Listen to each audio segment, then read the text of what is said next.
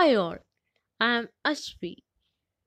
Today we discuss the topic about how to effectively develop reading habit. There are numerous benefits of reading good books. They can make your mind think deeper, teach you more about your field, sharpen your skills, solve your anxieties and generally just help to grow to the next level. Whatever your field or interest, it's very important to create a consistent pattern and habit to read. Then we will go through the tips to cultivate a better and consistent reading habit. First one is determine your reading goal. To create a reading habit and culture, it's important to start by setting a goal. This goal should be articulated and backed up with purpose. Start by thinking about how a constant reading pattern can help you grow in different areas in your life spiritual, academics, career, relationship, and more. When you find concentrate reasons and purpose attached to your goal, you'll be more motivated to keep pushing and achieve it. Identify one hour every day when you can reduce one or more your time wasting activities and then create a daily calendar. Second one is find good books. Finding good books can be a real challenge. In the beginning, you will prone to decision fatigue because of the great number of books available. This can drain your energy before you even start reading. To reduce the effort in selecting books, you can search for a curated list compiled by leaders you admire. You can also Google the favorite books of successful people you follow. Then ask people to admire what they read or simply follow your own interest. Third one is find a quiet place. Find a place in your home where you can sit in a comfortable chair and curl up with a good book without interruptions. There should be a television or computer near the chair to minimize distractions, and no music or noisy family members or roommates.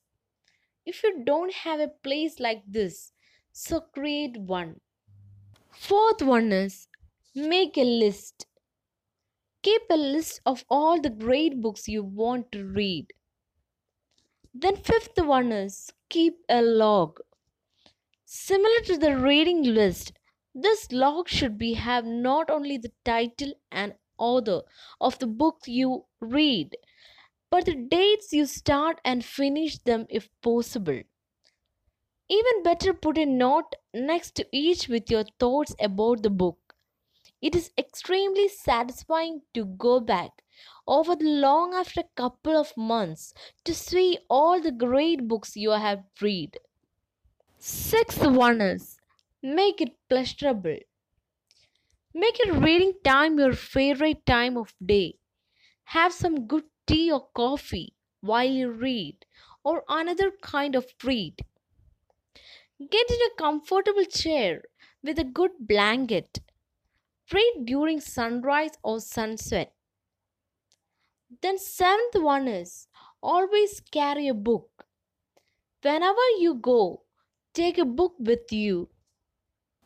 Eighth one is place reading on your priority list.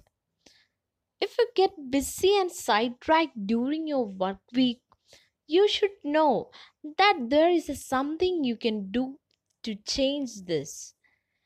Turn your reading habit in specific and time sensitive goals and place them on your priority list. Ninth one is start with your favorite subject. Pick up a book from the topic you like. Pick a book that you're interested in. At last, tenth one is read thinner books when you start. Choosing a thinner book gives you psychological edge because you know the effort required is lesser. Completing is not so great 150 pages is better than opting for 450 page monster than you will never finish. Even though learning how to develop a reading habit is a great investment of time. Most successful people acknowledge how their reading habits added value throughout their careers. Now, that does not mean that reading alone will make you a billionaire, but it does not assist you in becoming a better version of yourself. Cultivating the habit of reading isn't that hard. I hope this discussion will helpful to you. Follow Launted Books to learn more about reading, writing, and publishing. Thank you.